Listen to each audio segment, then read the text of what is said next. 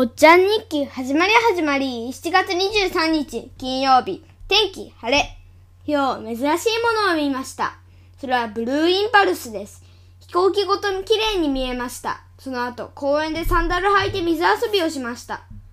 パパと言ったんです。パパをびちょびちょにしました。遊んでいる途中に子供の男二人が知らない人たちなのに私の後ろに隠れて追いかけていました。かっこ私を。年齢はだいたい1年生でした。隠れていたからわからないと思っていたけど、私は普通にわかりました。その時にめんどくさい、イライラぶっ殺したいとか思っていました。その後、問いと対話でつながるラジオ、かっこパパのラジオに私が参加しました。楽しかったです。これで終わりです。